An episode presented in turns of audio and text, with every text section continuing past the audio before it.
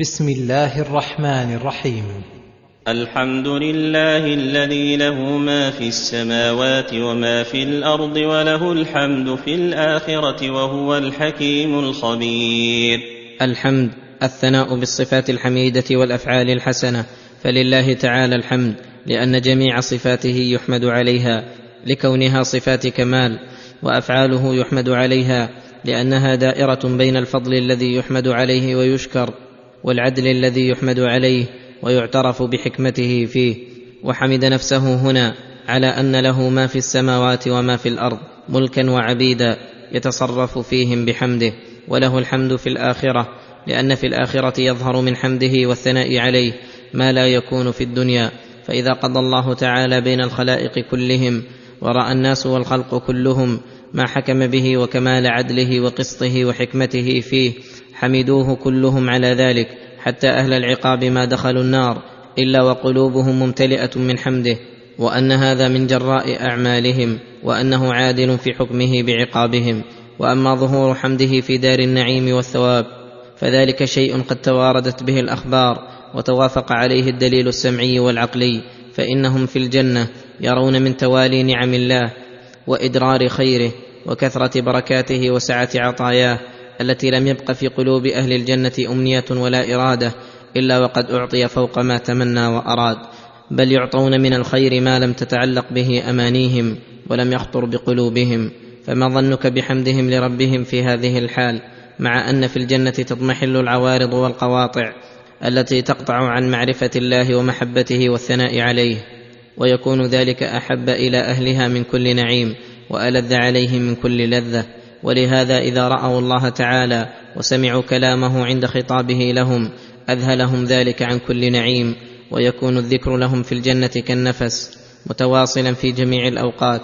هذا إذا أضفت ذلك إلى أنه يظهر لأهل الجنة في الجنة كل وقت من عظمة ربهم وجلاله وجماله وسعة كماله ما يوجب لهم كمال الحمد والثناء عليه. وهو الحكيم الخبير. وهو الحكيم في ملكه وتدبيره. الحكيم في أمره ونهيه الخبير المطلع على سرائر الأمور وخفاياها ولهذا فصل علمه بقوله يعلم ما يلج في الأرض وما يخرج منها وما ينزل من السماء وما يعرج فيها وهو الرحيم الغفور. يعلم ما يلج في الأرض أي من مطر وبذر وحيوان وما يخرج منها من أنواع النباتات وأصناف الحيوانات وما ينزل من السماء من الأملاك والأرزاق والأقدار وما يعرج فيها من الملائكة والأرواح وغير ذلك. ولما ذكر مخلوقاته وحكمته فيها وعلمه بأحوالها ذكر مغفرته ورحمته لها فقال وهو الرحيم الغفور. أي الذي الرحمة والمغفرة وصفه ولم تزل آثارهما تنزل على عباده كل وقت. بحسب ما قاموا به من مقتضياتهما. وقال الذين كفروا لا تاتين الساعة قل بلى وربي لتأتينكم عالم الغيب. لا يعزب عنه مثقال ذرة في السماوات ولا في الأرض ولا أصغر ولا أصغر من ذلك ولا أكبر إلا في كتاب مبين. لما بين تعالى عظمته بما وصف به نفسه وكان هذا موجبا لتعظيمه وتقديسه والإيمان به.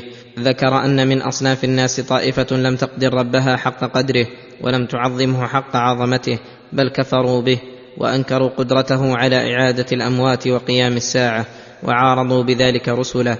فقال وقال الذين كفروا لا تاتين الساعة قل بلى وربي لتأتينكم عالم الغيب.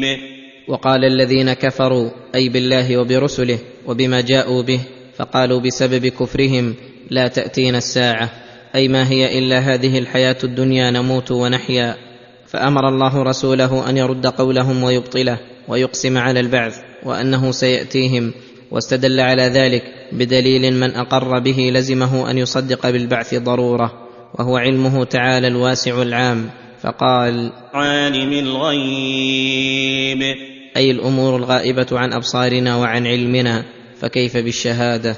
ثم أكد علمه فقال لا يعزب عنه مثقال ذرة في السماوات ولا في الأرض ولا أصغر. لا يعزب.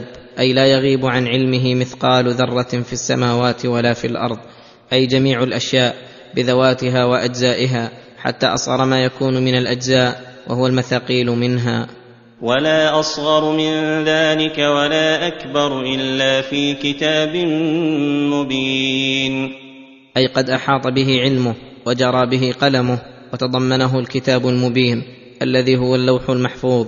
فالذي لا يخفى عن علمه مثقال الذرة فما دونه في جميع الأوقات ويعلم ما تنقص الأرض من الأموات وما يبقى من أجسادهم قادر على بعثهم من باب أولى وليس بعثهم بأعجب من هذا العلم المحيط. ثم ذكر المقصود من البعث فقال ليجزي الذين امنوا وعملوا الصالحات اولئك لهم مغفره ورزق كريم. ليجزي الذين امنوا بقلوبهم صدقوا الله وصدقوا رسله تصديقا جازما وعملوا الصالحات تصديقا لايمانهم. أولئك لهم مغفرة ورزق كريم. أولئك لهم مغفرة لذنوبهم بسبب إيمانهم وعملهم يندفع بها كل شر وعقاب ورزق كريم بإحسانهم يحصل لهم به كل مطلوب ومرغوب وأمنية. والذين سعوا في آياتنا معاجزين أولئك لهم عذاب من رجز أليم. والذين سعوا في آياتنا معاجزين أي سعوا فيها كفرا بها وتعجيزا لمن جاء بها وتعجيزا لمن أنزلها كما عجزوه في الإعادة بعد الموت. أولئك لهم عذاب من رجز أليم. أي مؤلم لأبدانهم وقلوبهم. ويرى الذين أوتوا العلم الذي أنزل إليك من ربك هو الحق ويهدي إلى صراط العزيز الحميد. لما ذكر تعالى إنكار من أنكر البعث وأنهم يرون ما أنزل على رسوله ليس بحق ذكر حالة الموفقين من العباد وهم أهل العلم وأنهم يرون ما أنزل الله على رسوله من الكتاب وما اشتمل عليه من الأخبار هو الحق أي الحق منحصر فيه وما خالفه ونقضه فإنه باطل لأنهم وصلوا من العلم إلى درجة اليقين ويرون أيضا أنه في أوامره ونواهيه. ويهدي إلى صراط العزيز الحميد. وذلك أنهم جزموا بصدق ما أخبر به من وجوه كثيرة من جهة علمهم بصدق من أخبر به ومن جهة موافقته للأمور الواقعة والكتب السابقة ومن جهة ما يشاهدون من أخبارها التي تقع عيانا ومن جهة ما يشاهدون من الآيات العظيمة الدالة عليها في الآفاق وفي أنفسهم ومن جهة موافقتها لما دلت عليه أسماؤه تعالى وأوصافه ويرون في الأوامر والنواهي أنها تهدي إلى الصراط المستقيم المتضمن للأمر بكل صفة تزكي النفس وتنمي الأجر وتفيد العامل وغيره. كالصدق والإخلاص وبر الوالدين وصلة الأرحام والإحسان إلى عموم الخلق ونحو ذلك وتنهى عن كل صفة قبيحة تدنس النفس وتحبط الأجر وتوجب الإثم والوزر من الشرك والزنا والربا والظلم في الدماء والأموال والأعراض. وهذه منقبة لأهل العلم وفضيلة وعلامة لهم وأنه كلما كان العبد أعظم علما وتصديقا بأخبار ما جاء به الرسول وأعظم معرفة بحكم أوامره ونواهيه كان من أهل العلم الذين جعلهم الله حجة على ما جاء به الرسول احتج الله بهم على المكذبين المعاندين كما في هذه الآية وغيرها. وقال الذين كفروا هل ندلكم على رجل ينبئكم إذا مزقتم كل ممزق إنكم لفي خلق جديد؟ أي وقال الذين كفروا على وجه التكذيب والاستهزاء والاستبعاد وذكر وجه الاستبعاد أي قال بعضهم لبعض. هل ندلكم على رجل ينبئكم إذا مزقتم كل ممزق إنكم لفي خلق جديد؟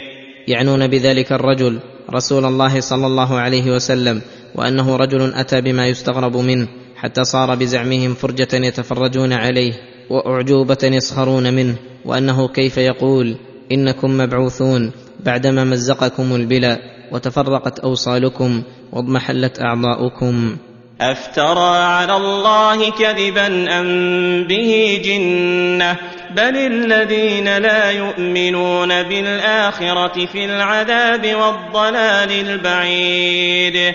فهذا الرجل الذي يأتي بذلك هل افترى على الله كذبا؟ فتجرأ عليه وقال ما قال أم به جنة فلا يستغرب منه فإن الجنون فنون وكل هذا منهم على وجه العناد والظلم ولقد علموا أنه أصدق خلق الله وأعقلهم ومن علمهم أنهم أبدوا وأعادوا في معاداتهم وبذلوا أنفسهم وأموالهم في صد الناس عنه. فلو كان كاذبا مجنونا لم ينبغي لكم يا أهل العقول غير الزاكية أن تصغوا لما قال ولا أن تحتفلوا بدعوته. فإن المجنون لا ينبغي للعاقل أن يلفت إليه نظرة أو يبلغ قوله منه كل مبلغ ولولا عنادكم وظلمكم لبادرتم لإجابته ولبيتم دعوته ولكن ما تغني الآيات والنذر عن قوم لا يؤمنون.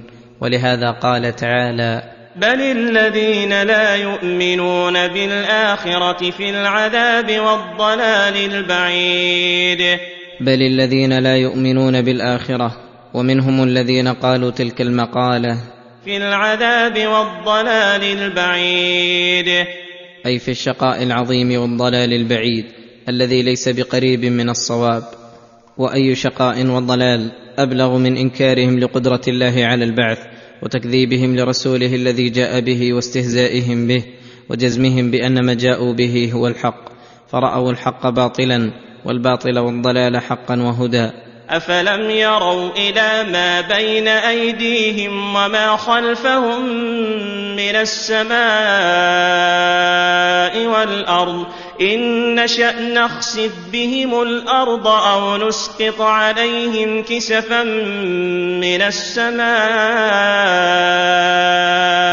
إن في ذلك لآية لكل عبد منيب ثم نبههم على الدليل العقلي الدال على عدم استبعاد البعث الذي استبعدوه وأنهم لو نظروا إلى ما بين أيديهم وما خلفهم من السماء والأرض فرأوا من قدرة الله فيهما ما يبهر العقول ومن عظمته ما يذهل العلماء الفحول وأن خلقهما وعظمتهما وما فيهما من المخلوقات أعظم من إعادة الناس بعد موتهم من قبورهم فما الحامل لهم على ذلك التكذيب مع التصديق بما هو أكبر منه.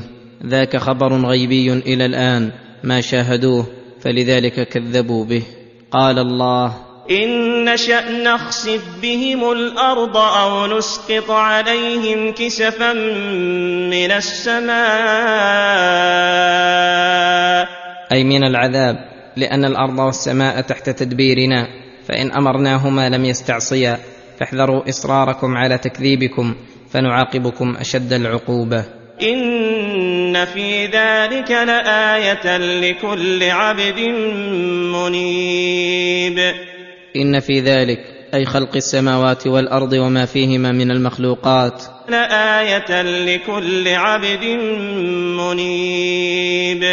فكلما كان العبد أعظم إنابة إلى الله كان انتفاعه بالآيات أعظم لأن المنيب مقبل إلى ربه. قد توجهت إراداته وهماته لربه ورجع إليه في كل أمر من أموره فصار قريبا من ربه ليس له هم إلا الاشتغال بمرضاته فيكون نظره للمخلوقات نظر فكرة وعبرة لا نظر غفلة غير نافعة.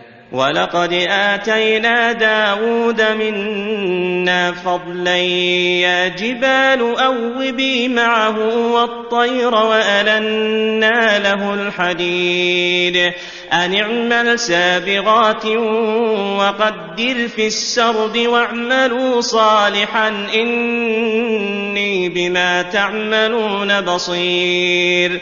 أي ولقد مننا على عبدنا ورسولنا داود عليه الصلاة والسلام وآتيناه فضلا من العلم النافع والعمل الصالح والنعم الدينية والدنيوية ومن نعمه عليه ما خصه به من أمره تعالى الجمادات كالجبال والحيوانات من الطيور. أن تؤوب معه وترجع التسبيح بحمد ربها مجاوبة له.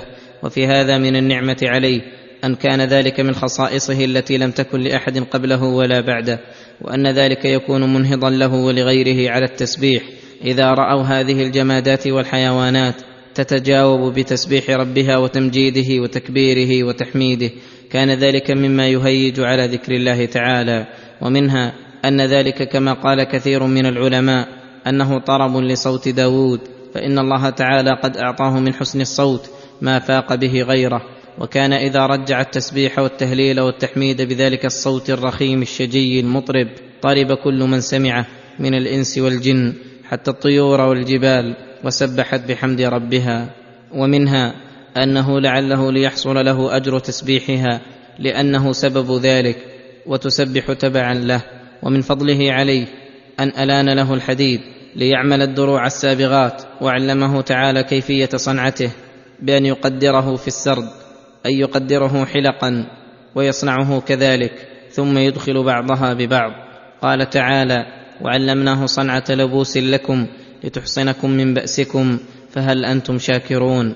ولما ذكر ما امتن به عليه وعلى آله أمره بشكره وأن يعملوا صالحا ويراقب الله تعالى فيه بإصلاحه وحفظه من المفسدات فإنه بصير بأعمالهم مطلع عليهم لا يخفى عليه منها شيء. ولسليمان الريح غدوها شهر ورواحها شهر وأسلنا له عين القطر ومن الجن من يعمل بين يديه بإذن ربه ومن يزغ منهم عن أمرنا نذقه من عذاب السعير. لما ذكر فضله على داود عليه السلام ذكر فضله على ابنه سليمان عليه الصلاة والسلام وأن الله سخر له الريح تجري بأمره وتحمله وتحمل جميع ما معه وتقطع المسافة البعيدة جدا في مدة يسيرة فتسير في اليوم مسيرة شهرين غدوها شهر أي أول النهار إلى الزوال ورواحها شهر من الزوال إلى آخر النهار وأسلنا له عين القطر أي سخرنا له عين النحاس وسهلنا له الأسباب في استخراج ما يستخرج منها من الأواني وغيرها وسخر الله له أيضا الشياطين والجن لا يقدرون أن يستعصوا عن أمره. ومن يزغ منهم عن أمرنا نذقه من عذاب السعير. وأعمالهم يعملون له ما يشاء من محاريب وتماثيل وجفان وجفان كالجواب وقدور الراسيات اعملوا آل داود شكرا. اعملوا آل داود شكرا وقليل من عبادي الشكور. كل ما شاء سليمان عملوه من محاريب وهو كل بناء يعقد وتحكم به الأبنية فهذا فيه ذكر الأبنية الفخمة وتماثيل أي صور الحيوانات والجمادات من إتقان صنعتهم وقدرتهم على ذلك وعملهم لسليمان وجفان كالجواب أي كالبرك الكبار يعملونها لسليمان للطعام لأنه يحتاج إلى ما لا يحتاج إليه غيره ويعملون له قدورا راسيات لا تزول عن أماكنها من عظمها فلما ذكر منته عليهم أمرهم بشكرها فقال اعملوا آل داود شكرا وقليل من عبادي الشكور. اعملوا آل داود وهم داود وأولاده وأهله لأن المنة على الجميع وكثير من المصالح عائد لكلهم. شكرا لله على ما أعطاهم ومقابلة لما أولاهم. وقليل من عبادي الشكور. فأكثرهم لم يشكروا الله تعالى على ما أولاهم من نعمه ودفع عنهم من النقم. والشكر اعتراف القلب بمنة الله تعالى وتلقيها افتقارا إليه وصرفها في طاعة الله تعالى وصونها عن صرفها في المعصية. فلما قضينا عليه الموت ما دلهم على موته إلا دابة الأرض تأكل من سأته. فلما خر تبينت الجن أن لو كانوا يعلمون الغيب ما لبثوا في العذاب المهين. فلم يزل الشياطين يعملون لسليمان عليه الصلاة والسلام كل بناء وكانوا قد موهوا على الإنس وأخبروهم أنهم يعلمون الغيب ويطلعون على المكنونات فأراد الله تعالى أن يري العباد كذبهم في هذه الدعوى فمكثوا يعملون على عملهم فقضى الله الموت على سليمان عليه السلام واتكأ على عصاه وهي المنسأة فصاروا إذا مروا به وهو متكئ عليها ظنوه حيا وهابوه. فغدوا على عملهم كذلك سنة كاملة على ما قيل حتى سلطت دابة الأرض على عصاه فلم تزل ترعاها حتى باد وسقط.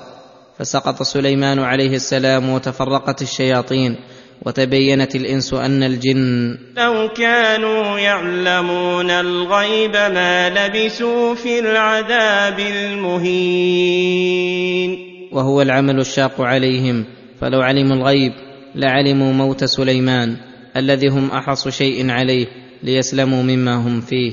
لقد كان لسبإ في مسكنهم آية جنتان عن يمين وشمال. كلوا من رزق ربكم واشكروا له بلدة طيبة ورب غفور. فأعرضوا فأرسلنا عليهم سيل العرم وبدلناهم بجنتيهم جنتين ذواتي أكل خمط وأثل وشيء من سدر قليل. ذلك جزيناهم بما كفروا وهل نجازي إلا الكفور. وجعلنا بينهم وبين القرى التي باركنا فيها قرى ظاهرة وقدرنا فيها السير سيروا فيها ليالي وأياما آمنين. فقالوا ربنا باعد بين أسفارنا وظلموا أنفسهم فجعلناهم أحاديث ومزقناهم كل ممزق. إن في ذلك لآيات لكل صبار شكور.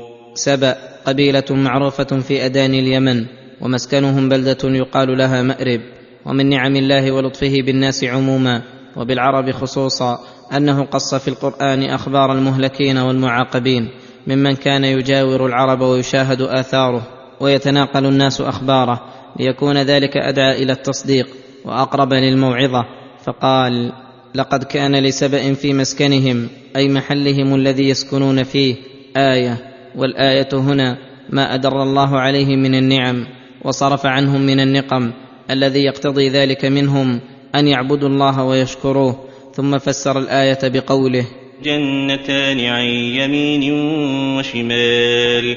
وكان لهم واد عظيم تأتيه سيول كثيرة وكانوا بنوا سدا محكما يكون مجمعا للماء. فكانت السيول تأتيه فيجتمع هناك ماء عظيم فيفرقونه على بساتينهم التي عن يمين ذلك الوادي وشماله وتغل لهم تلك الجنتان العظيمتان من الثمار ما يكفيهم ويحصل لهم به الغبطة والسرور فأمرهم الله بشكر نعمه التي أدرها عليهم من وجوه كثيرة منها هاتان الجنتان اللتان غالب اقواتهم منهما ومنها أن الله جعل بلدهم بلدة طيبة لحسن هوائها وقلة وخامها وحصول الرزق الرغد فيها.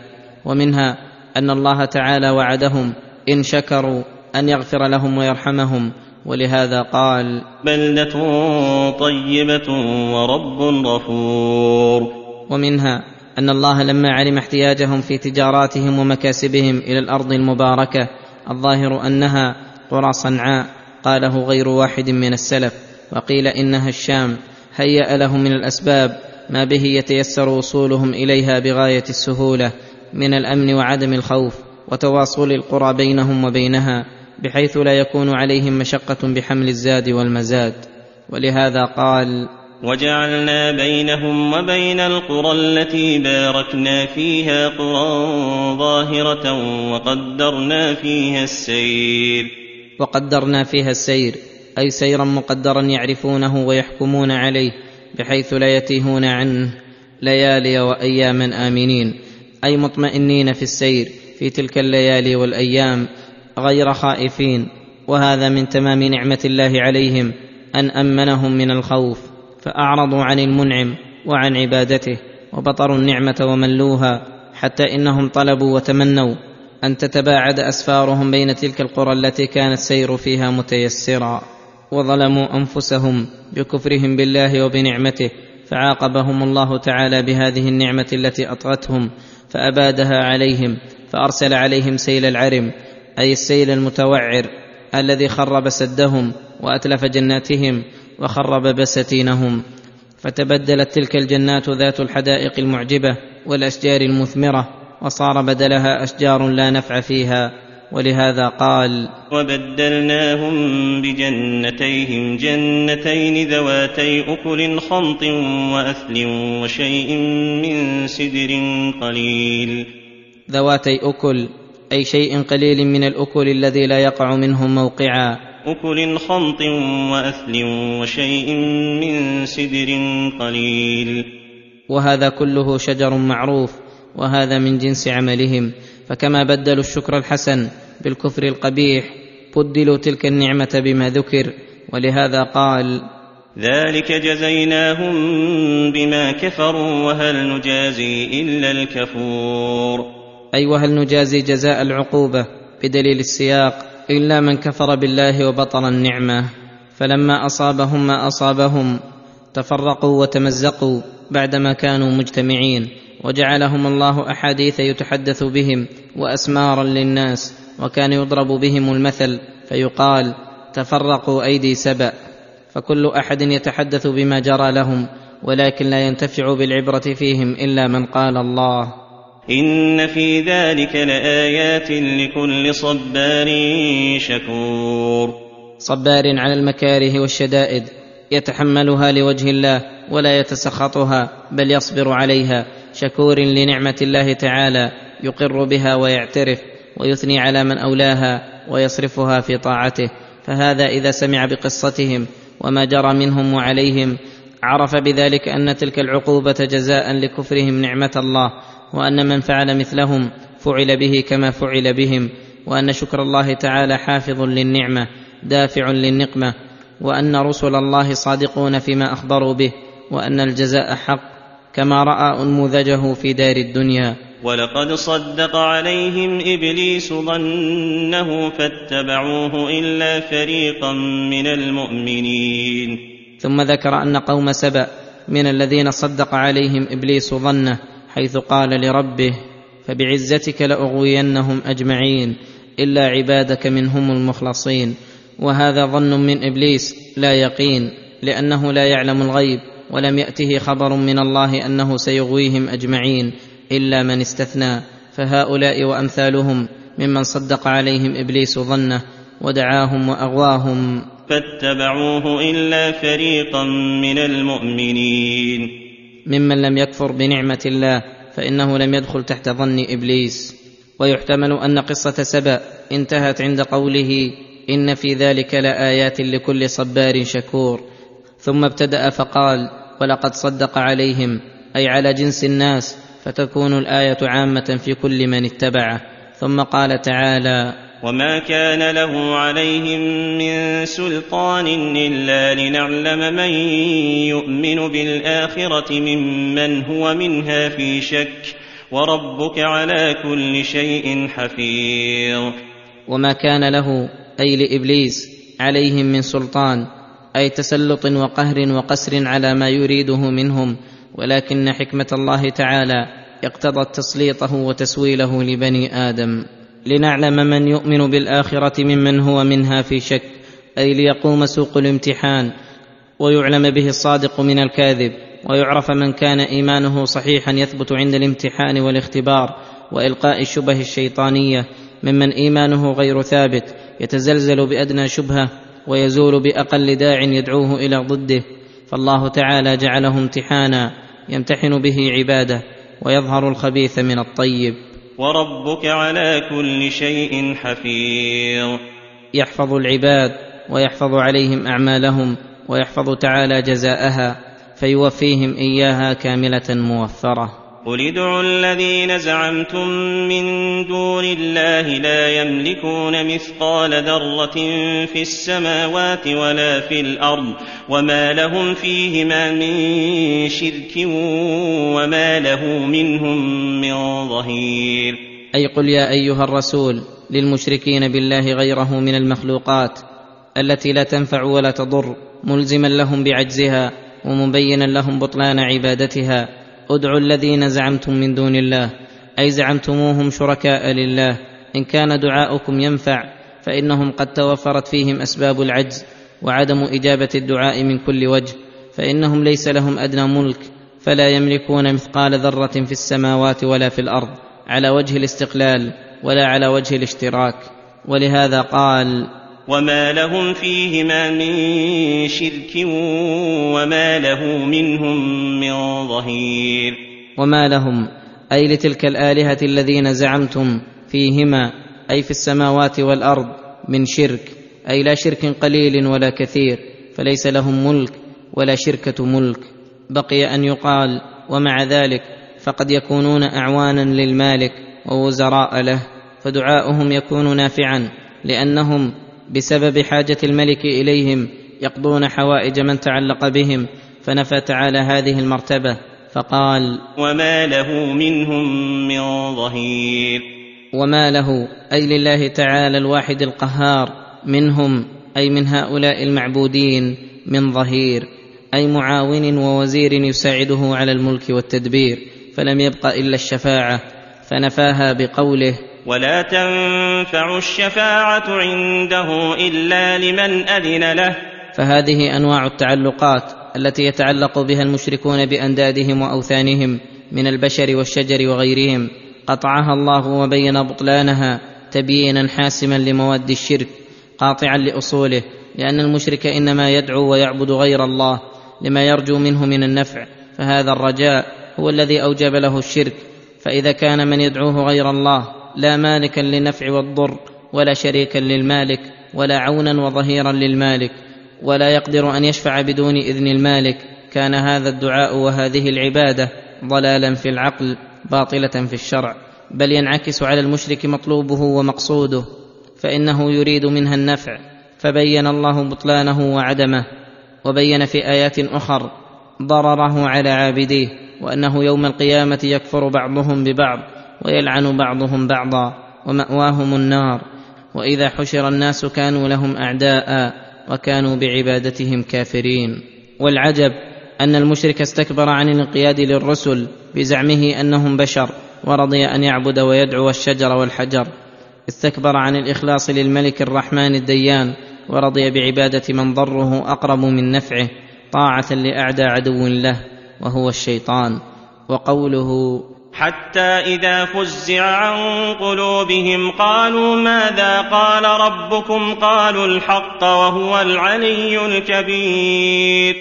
يحتمل أن الضمير في هذا الموضع يعود إلى المشركين لأنهم مذكورون في اللفظ والقاعدة في الضمائر أن تعود إلى أقرب مذكور ويكون المعنى إذا كان يوم القيامة وفزع عن قلوب المشركين أي زال الفزع وسئلوا حين رجعت إليهم عقولهم عن حالهم في الدنيا وتكذيبهم للحق الذي جاءت به الرسل أنهم يقرون أن ما هم عليه من الكفر والشرك باطل وأن ما قال الله وأخبرت به عنه رسله هو الحق فبدا لهم ما كانوا يخفون من قبل وعلموا أن الحق لله واعترفوا بذنوبهم. وهو العلي الكبير.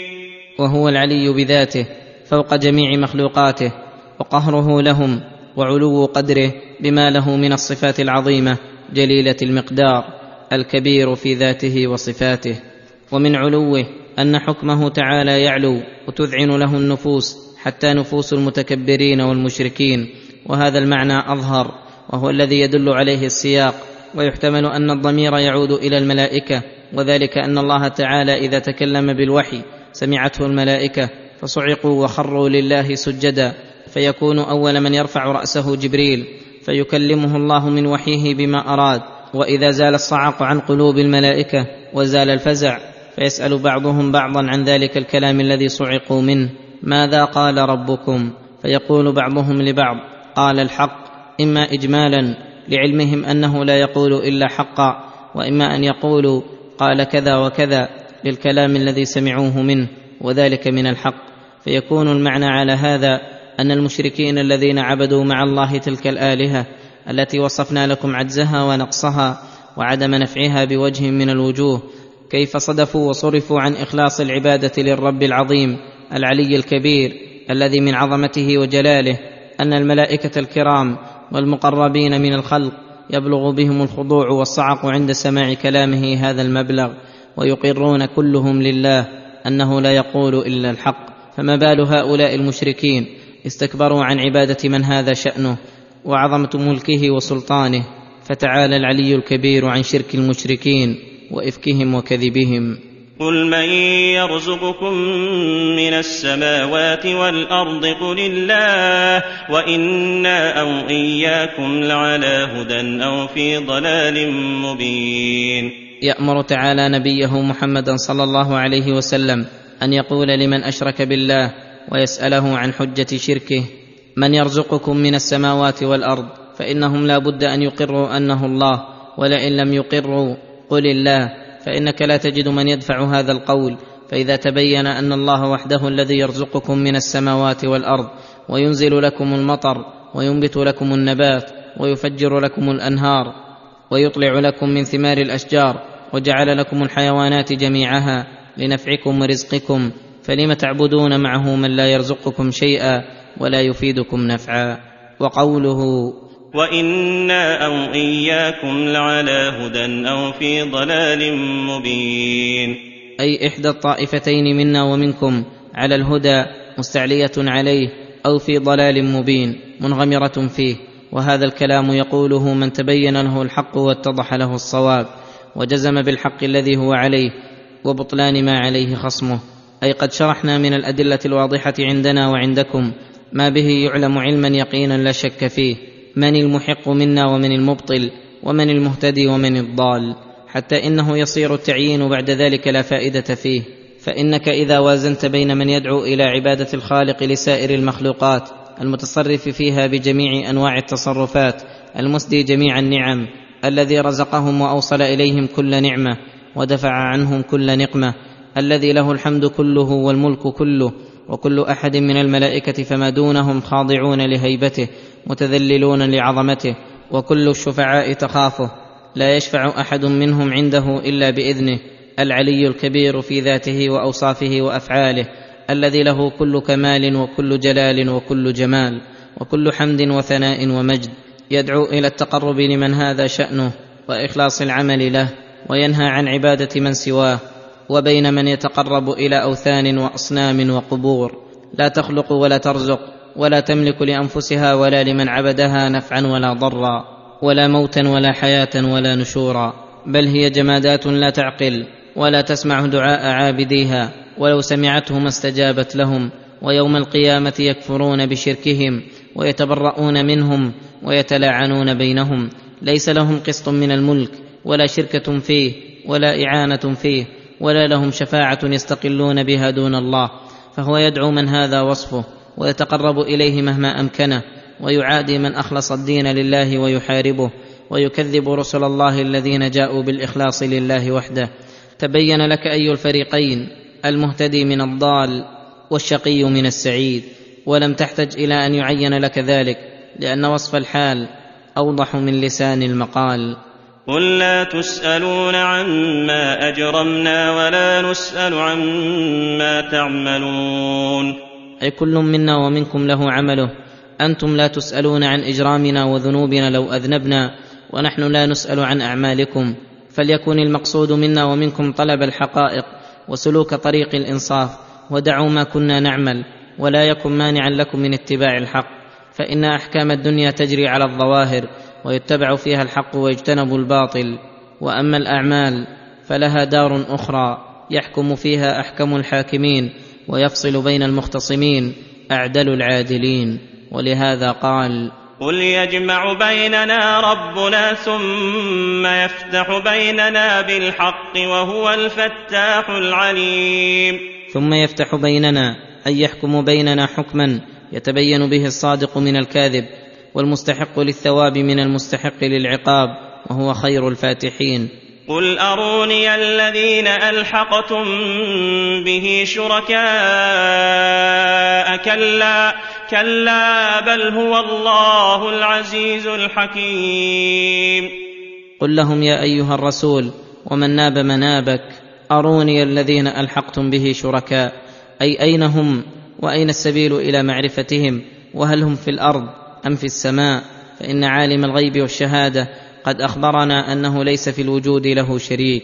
ويعبدون من دون الله ما لا يضرهم ولا ينفعهم ويقولون هؤلاء شفعاؤنا عند الله. قل أتنبئون الله بما لا يعلم؟ وما يتبع الذين يدعون من دون الله شركاء؟ إن يتبعون إلا الظن وإن هم إلا يخرصون. وكذلك خواص خلقه من الأنبياء والمرسلين. لا يعلمون له شريكا. فيا أيها المشركون أروني الذين ألحقتم بزعمكم الباطل بالله شركاء. وهذا السؤال لا يمكنهم الإجابة عنه ولهذا قال كلا بل هو الله العزيز الحكيم. كلا أي ليس لله شريك ولا ند ولا ضد بل هو الله الذي لا يستحق التأله والتعبد إلا هو العزيز الذي قهر كل شيء فكل ما سواه فهو مقهور مسخر مدبر الحكيم الذي أتقن ما خلقه وأحسن ما شرعه. ولو لم يكن في حكمته في شرعه إلا أنه أمر بتوحيده وإخلاص الدين له وأحب ذلك وجعله طريقا للنجاة ونهى عن الشرك به واتخاذ الأنداد من دونه وجعل ذلك طريقا للشقاء والهلاك لكفى بذلك برهانا على كمال حكمته. فكيف وجميع ما أمر به ونهى عنه مشتمل على الحكمة. وما ارسلناك الا كافه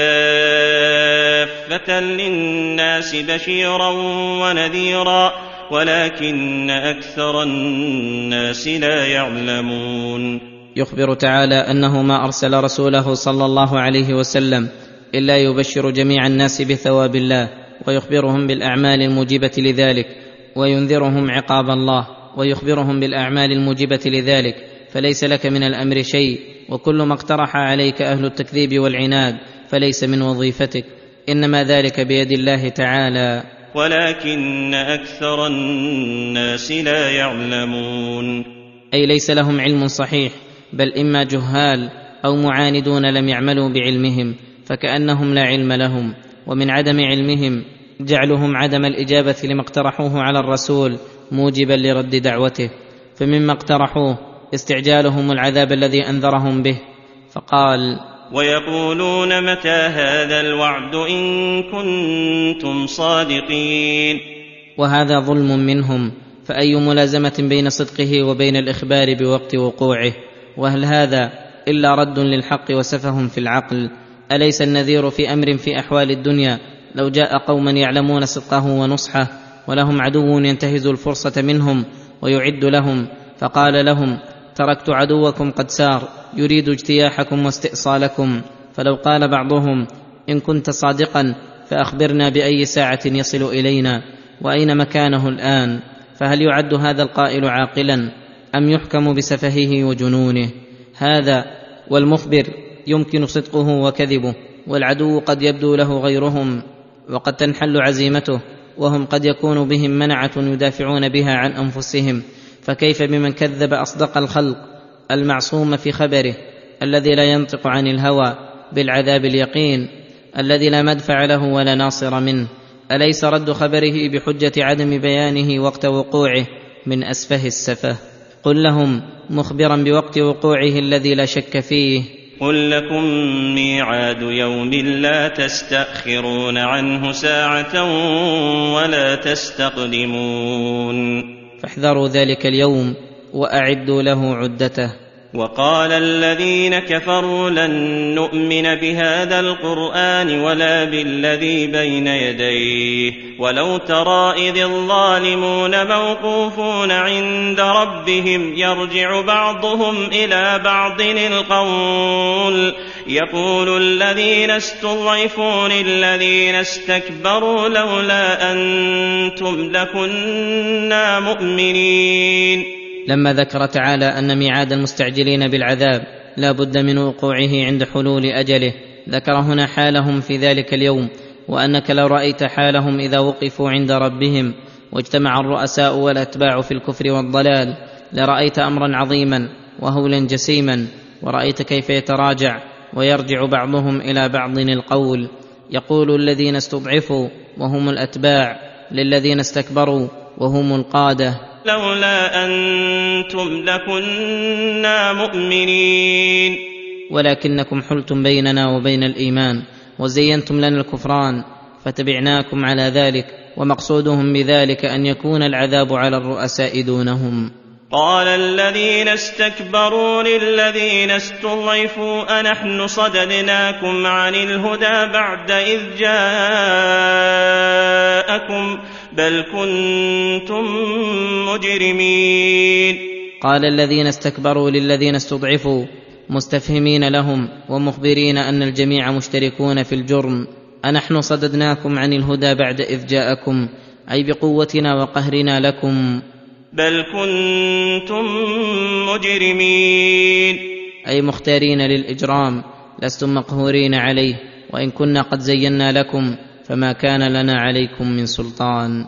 وقال الذين استضعفوا للذين استكبروا بل مكر الليل والنهار إذ تأمروننا أن نكفر بالله إذ تأمروننا أن نكفر بالله ونجعل له أندادا وأسروا الندامة لما رأوا العذاب. وجعلنا الأغلال في أعناق الذين كفروا. هل يجزون إلا ما كانوا يعملون؟ أي بل الذي دهانا منكم ووصل إلينا من إضلالكم ما دبرتموه من المكر في الليل والنهار إذ تحسنون لنا الكفر وتدعوننا إليه وتقولون إنه الحق وتقدحون في الحق وتهجنونه وتزعمون أنه الباطل. فما زال مكركم بنا وكيدكم إيانا حتى أغويتمونا وفتنتمونا فلم تفد تلك المراجعة بينهم شيئا إلا تبري بعضهم من بعض والندامة العظيمة ولهذا قال وأسروا الندامة لما رأوا العذاب. أي زال عنهم ذلك الاحتجاج الذي احتج به بعضهم على بعض لينجو من العذاب وعلم أنه ظالم مستحق له فندم كل منهم غاية الندم وتمنى أن لو كان على الحق وأنه ترك الباطل الذي أوصله إلى هذا العذاب سرا في أنفسهم لخوفهم من الفضيحة في إقرارهم على أنفسهم وفي بعض مواقف القيامة وعند دخولهم النار يظهرون ذلك الندم جهرا. ويوم يعض الظالم على يديه يقول يا ليتني اتخذت مع الرسول سبيلا يا ويلتى ليتني لم أتخذ فلانا خليلا. وقالوا لو كنا نسمع أو نعقل ما كنا في أصحاب السعير فاعترفوا بذنبهم فسحقا لأصحاب السعير.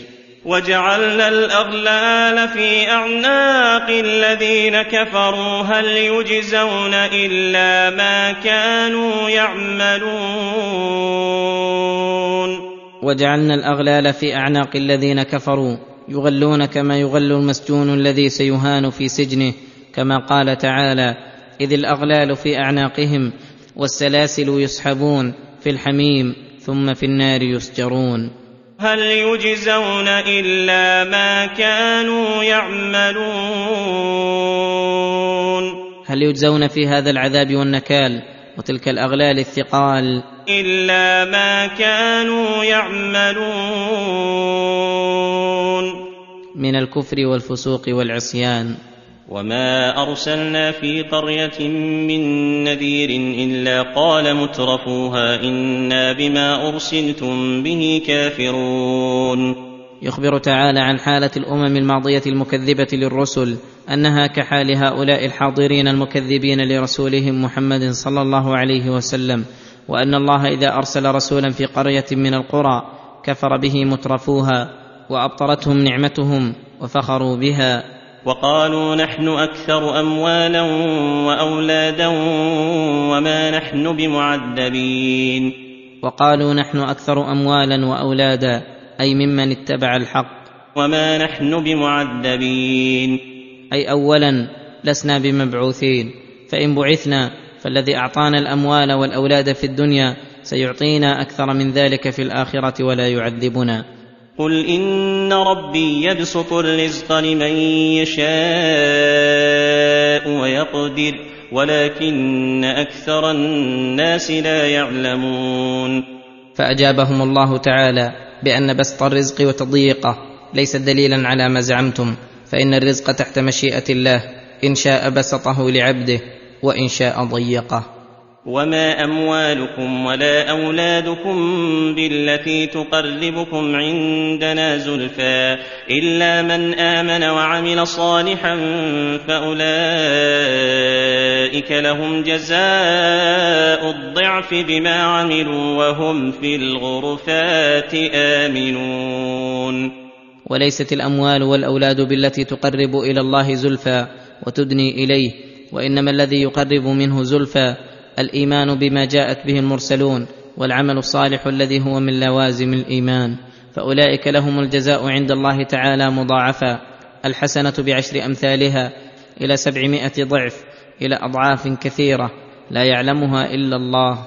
وهم في الغرفات آمنون. أي في المنازل العاليات المرتفعات جدا ساكنين فيها مطمئنين آمنون من المكدرات والمنغصات لما هم فيه من اللذات وأنواع المشتهيات وآمنون من الخروج منها والحزن فيها. والذين يسعون في آياتنا معاجزين أولئك في العذاب محضرون. وأما الذين سعوا في آياتنا على وجه التعجيز لنا ولرسلنا والتكذيب أولئك في العذاب محضرون قل إن ربي يبسط الرزق لمن يشاء من عباده ويقدر له وما أنفقتم من شيء فهو يخلفه وهو خير الرازقين ثم أعاد تعالى أنه يبسط الرزق لمن يشاء من عباده ويقدر له ليرتب عليه قوله وما أنفقتم من شيء نفقة واجبة أو مستحبة على قريب أو جار أو مسكين أو يتيم وغير ذلك فهو تعالى يخلفه. فلا تتوهموا أن الإنفاق مما ينقص الرزق بل وعد بالخلف للمنفق الذي يبسط الرزق لمن يشاء ويقدر. وهو خير الرازقين. فاطلبوا الرزق منه واسعوا في الأسباب التي أمركم بها. ويوم يحشرهم جميعا ثم يقول للملائكة أهؤلاء إياكم كانوا يعبدون ويوم يحشرهم جميعا أي العابدين لغير الله والمعبودين من دونه من الملائكة ثم يقول الله للملائكة على وجه التوبيخ لمن عبدهم. هؤلاء إياكم كانوا يعبدون. فتبرأوا من عبادتهم. قالوا سبحانك أنت ولينا من دونهم بل كانوا يعبدون الجن أكثرهم بهم مؤمنون. قالوا سبحانك أي تنزيها لك وتقديسا أن يكون لك شريك أو ند. أنت ولينا من دونهم فنحن مفتقرون إلى ولايتك مضطرون إليها فكيف ندعو غيرنا إلى عبادتنا؟ أم كيف نصلح لأن نتخذ من دونك أولياء وشركاء ولكن هؤلاء المشركون؟ بل كانوا يعبدون الجن أكثرهم بهم مؤمنون. كانوا يعبدون الجن أي الشياطين يأمرون بعبادتنا أو عبادة غيرنا فيطيعونهم بذلك وطاعتهم هي عبادتهم لأن العبادة الطاعة كما قال تعالى مخاطبا لكل من اتخذ معه آلهة. ألم أعهد إليكم يا بني آدم الا تعبدوا الشيطان؟ إنه لكم عدو مبين وأن اعبدوني هذا صراط مستقيم. أكثرهم بهم مؤمنون. أي مصدقون للجن منقادون لهم لأن الإيمان هو التصديق الموجب للانقياد. فلما تبرأوا منهم قال تعالى مخاطبا لهم. فاليوم لا يملك بعضكم لبعض نفعا ولا ضرا. تقطعت بينكم الأسباب وانقطع بعضكم من بعض. ونقول للذين ظلموا ذوقوا عذاب النار التي كنتم بها تكذبون. ونقول للذين ظلموا ذوقوا عذاب النار. ونقول للذين ظلموا بالكفر والمعاصي بعدما ندخلهم النار. ونقول للذين ظلموا ذوقوا عذاب النار التي كنتم بها تكذبون. فاليوم عاينتموها ودخلتموها جزاء لتكذيبكم وعقوبة لما أحدثه ذلك التكذيب من عدم الهرب من أسبابها. واذا تتلى عليهم اياتنا بينات قالوا ما هذا الا رجل يريد ان يصدكم عما كان يعبد اباؤكم وقالوا ما هذا الا افك مفترى وقال الذين كفروا للحق لما جاءهم ان هذا الا سحر مبين يخبر تعالى عن حالة المشركين عندما تتلى عليهم آيات الله البينات وحججه الظاهرات وبراهينه القاطعات الدالة على كل خير الناهية عن كل شر التي هي أعظم نعمة جاءتهم ومنة وصلت إليهم الموجبة لمقابلتها بالإيمان والتصديق والانقياد والتسليم أنهم يقابلونها بضد ما ينبغي ويكذبون من جاء بها ويقولون ما هذا الا رجل يريد ان يصدكم عما كان يعبد اباؤكم. اي هذا قصده حين يامركم بالاخلاص لله لتتركوا عوائد ابائكم الذين تعظمون وتمشون خلفهم فردوا الحق بقول الضالين ولم يوردوا برهانا ولا شبهه. فاي شبهه اذا امرت الرسل بعض الضالين باتباع الحق؟ فادعوا ان اخوانهم الذين على طريقتهم لم يزالوا عليه. وهذه السفاهة ورد الحق بأقوال الضالين. إذا تأملت كل حق رد فإذا هذا مآله. لا يرد إلا بأقوال الضالين من المشركين والدهريين والفلاسفة والصابئين والملحدين في دين الله المارقين. فهم أسوة كل من رد الحق إلى يوم القيامة ولما احتجوا بفعل آبائهم وجعلوها دافعة لما جاءت به الرسل طعنوا بعد هذا بالحق. وقالوا ما هذا إلا إفك مفترى. أي كذب افتراه هذا الرجل الذي جاء به. وقال الذين كفروا للحق لما جاءهم إن هذا إلا سحر مبين. أي سحر ظاهر بين لكل أحد تكذيبا بالحق وترويجا على السفهاء ولما بين ما ردوا به الحق وأنها أقوال دون مرتبة الشبهة فضلا أن تكون حجة. ذكر أنهم وإن أراد أحد أن يحتج لهم فإنهم لا مستند لهم ولا لهم شيء يعتمدون عليه أصلا. فقال وما اتيناهم من كتب يدرسونها وما ارسلنا اليهم قبلك من نذير. وما اتيناهم من كتب يدرسونها حتى تكون عمدة لهم. وما ارسلنا اليهم قبلك من نذير. حتى يكون عندهم من أقواله وأحواله ما يدفعون به ما جئتهم به فليس عندهم علم ولا أثارة من علم. ثم خوفهم ما فعل بالأمم المكذبين قبلهم فقال وكذب الذين من قبلهم وما بلغوا معشار ما آتيناهم فكذبوا رسلي فكيف كان نكير؟ وكذب الذين من قبلهم وما بلغوا أي ما بلغ هؤلاء المخاطبون معشار ما آتيناهم فكذبوا. أي الأمم الذين من قبلهم. فكيف كان نكير؟ أي إنكاري عليهم. وعقوبتي إياهم. قد أعلمنا ما فعل بهم من النكال وأن منهم من أغرقه ومنهم من أهلكه بالريح العقيم وبالصيحة وبالرجفة وبالخسف بالأرض وبإرسال الحاصب من السماء. فاحذروا يا هؤلاء المكذبون. أن تدوموا على التكذيب. فيأخذكم كما أخذ من قبلكم. ويصيبكم ما أصابهم. قل انما اعظكم بواحده ان تقوموا لله مثنى وفرادى ثم تتفكروا ما بصاحبكم من جنه ان هو الا نذير لكم بين يدي عذاب شديد. أي قل يا ايها الرسول لهؤلاء المكذبين المعاندين. المتصدين لرد الحق وتكذيبه والقدح بمن جاء به. إنما أعظكم بواحدة أي بخصلة واحدة أشير عليكم بها وأنصح لكم في سلوكها وهي طريق النصف. لست أدعوكم بها إلى اتباع قولي ولا إلى ترك قولكم من دون موجب لذلك وهي أن تقوموا لله مثنى وفرادا أي تنهضوا بهمة ونشاط وقصد لاتباع الصواب وإخلاص لله مجتمعين ومتباحثين في ذلك. ومتناظرين وفرادا كل واحد يخاطب نفسه بذلك. فإذا قمتم لله مثنى وفرادا استعملتم فكركم وأجلتموه وتدبرتم أحوال رسولكم هل هو مجنون؟ فيه صفات المجانين من كلامه وهيئته وصفته. أم هو نبي صادق منذر لكم ما يضركم مما أمامكم من العذاب الشديد؟ فلو قبلوا هذه الموعظة واستعملوها لتبين لهم أكثر من غيرهم.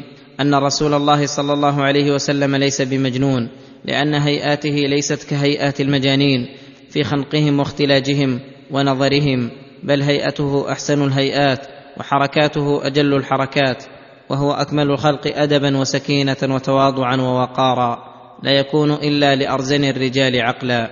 ثم إذا تأملوا كلامه الفصيح ولفظه المليح وكلماته التي تملأ القلوب امنا وايمانا وتزكي النفوس وتطهر القلوب وتبعث على مكارم الأخلاق وتحث على محاسن الشيم وترهب عن مساوئ الأخلاق ورذائلها. إذا تكلم رمقته العيون هيبة وإجلالا وتعظيما. فهل هذا يشبه هذيان المجانين وعربدتهم وكلامهم الذي يشبه أحوالهم؟ فكل من تدبر أحواله ومقصده استعلام هل هو رسول الله أم لا سواء تفكر وحده أو مع غيره جزم بأنه رسول الله حقا ونبيه صدقا خصوصا المخاطبين الذي هو صاحبهم يعرفون أول أمره وآخره.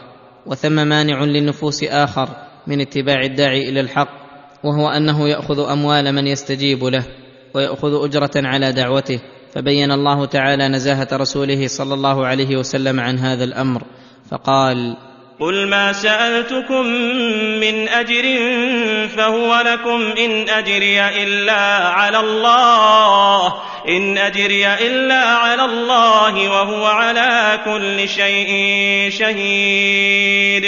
قل ما سألتكم من أجر أي على اتباعكم للحق فهو لكم أي فأشهدكم أن ذلك الأجر على التقدير أنه لكم. إن أجري إلا على الله وهو على كل شيء شهيد. أي محيط علمه بما أدعو إليه فلو كنت كاذبا لأخذني بعقوبته. وشهيد أيضا على أعمالكم سيحفظها عليكم ثم يجازيكم بها. قل إن ربي يقذف بالحق علام الغيوب.